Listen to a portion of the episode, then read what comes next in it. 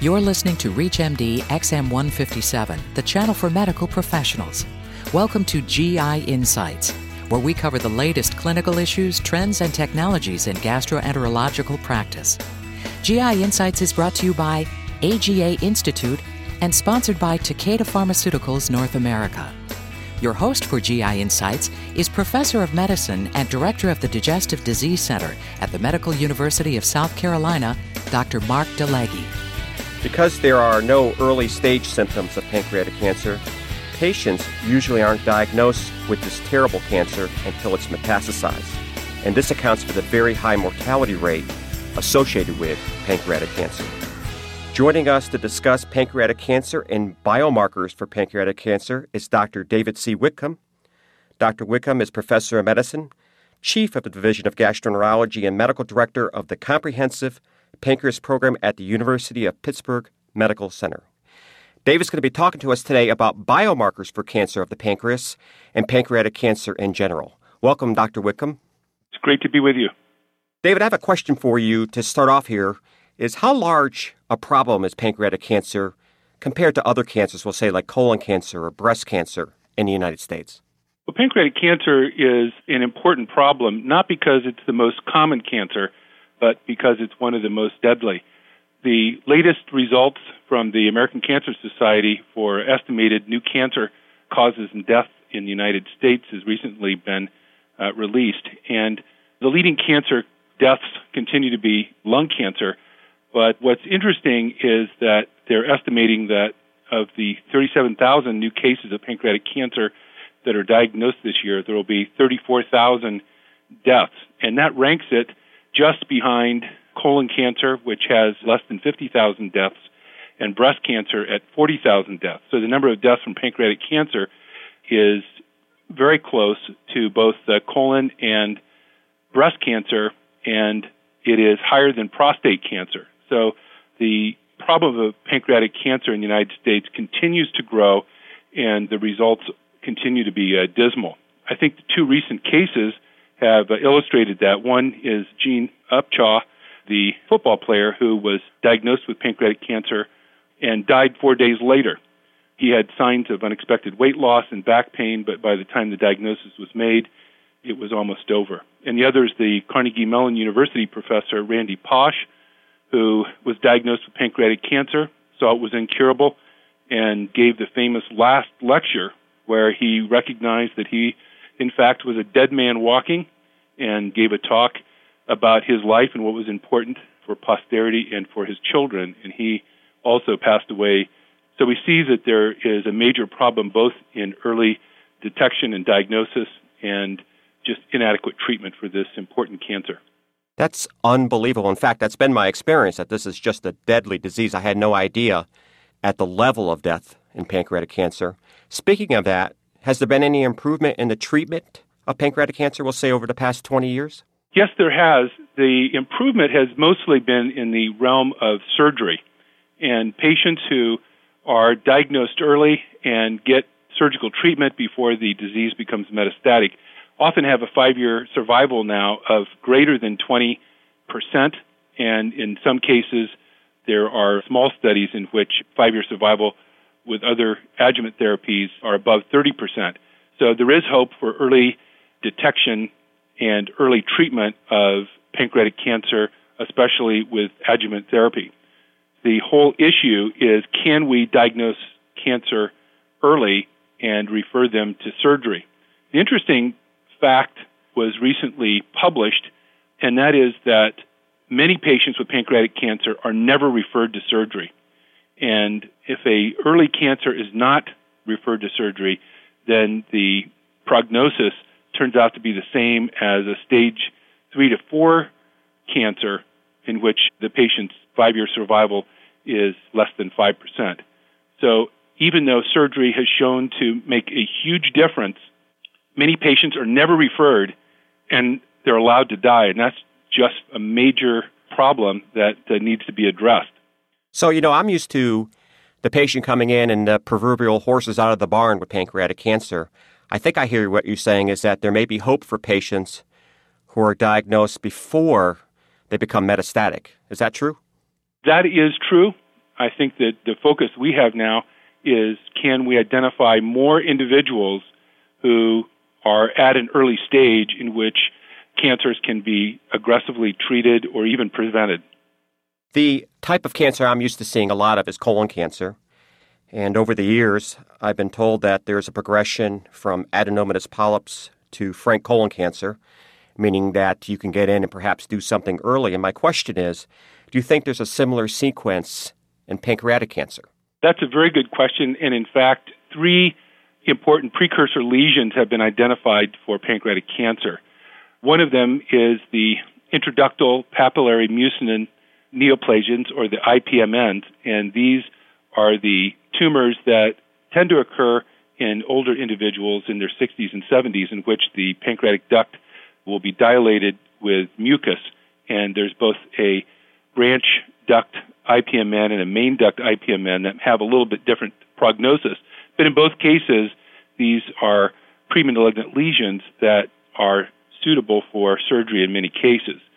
There is also the mucinous cystic neoplasias, in which some cysts that are found, often incidentally through CT or MRI scanning, are found to have harborings of cancer or premalignant lesions, and that can degenerate into frank cancer as well.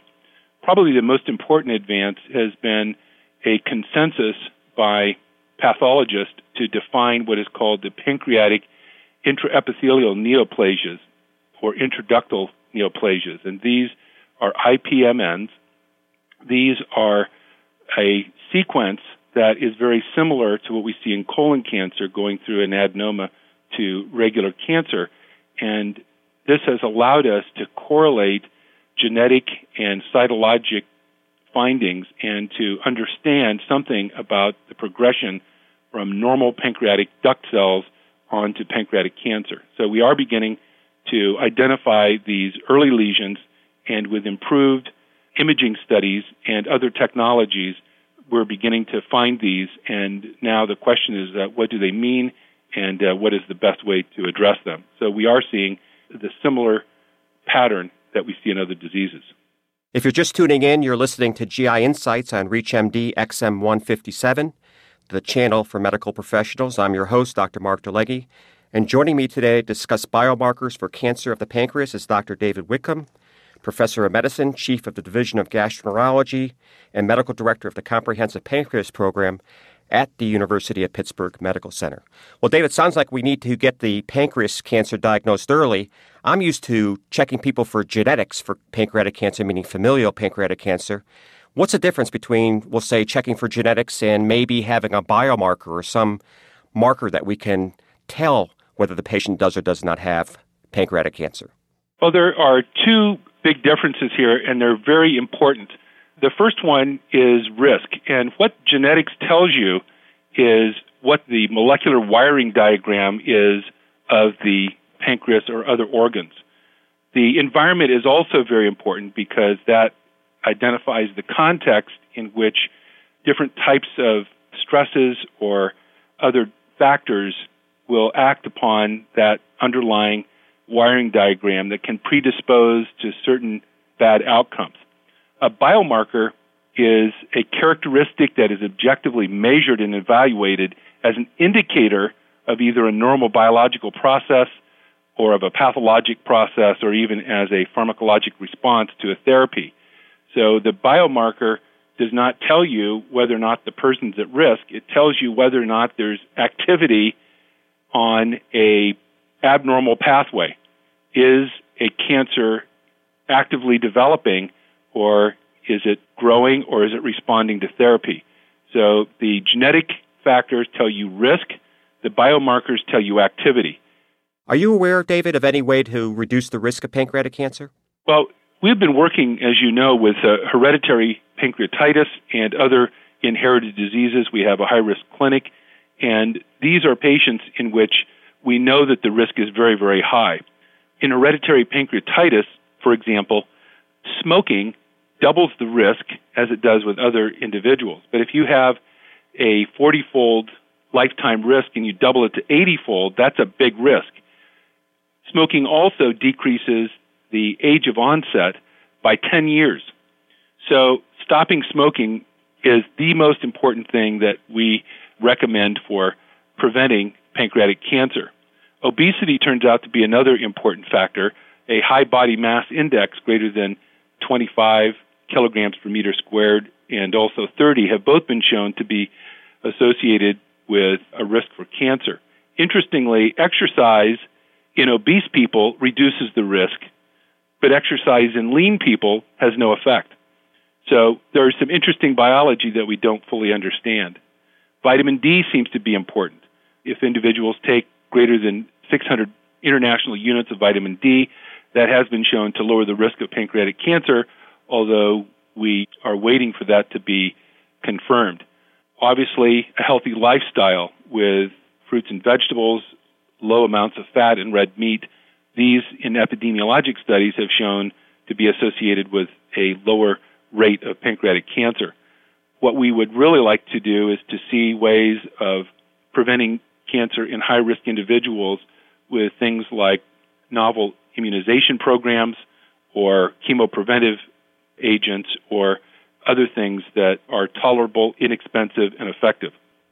I'd like to thank my guest from the University of Pittsburgh Medical Center, Dr. David C. Whitcomb, for spending time with us today to discuss this very important topic biomarkers for cancer of the pancreas. Dr. Whitcomb, thank you very much for being our guest this week on GI Insights. Thank you for having me. You have been listening to GI Insights on ReachMD XM157, the channel for medical professionals. GI Insights is brought to you by AGA Institute and sponsored by Takeda Pharmaceuticals North America. For additional information on this program and on demand podcasts, visit us at ReachMD.com and use promo code AGA. Takeda Pharmaceuticals North America is proud to sponsor this important and quality programming for ReachMD listeners. Takeda does not control the editorial content of this broadcast. The views expressed are solely those of the guests who are selected by the AGA Institute. Based in Deerfield, Illinois, Takeda Pharmaceuticals North America is a wholly owned subsidiary of Takeda Pharmaceutical Company Limited, the largest pharmaceutical company in Japan. In the United States, Takeda markets products for diabetes, insomnia, wakefulness, and gastroenterology, and is developing products in the areas of diabetes, cardiovascular disease, and other conditions. Takeda is committed to striving toward better health for individuals and progress in medicine by developing superior pharmaceutical products. To learn more about the company and its products, visit www.tpna.com.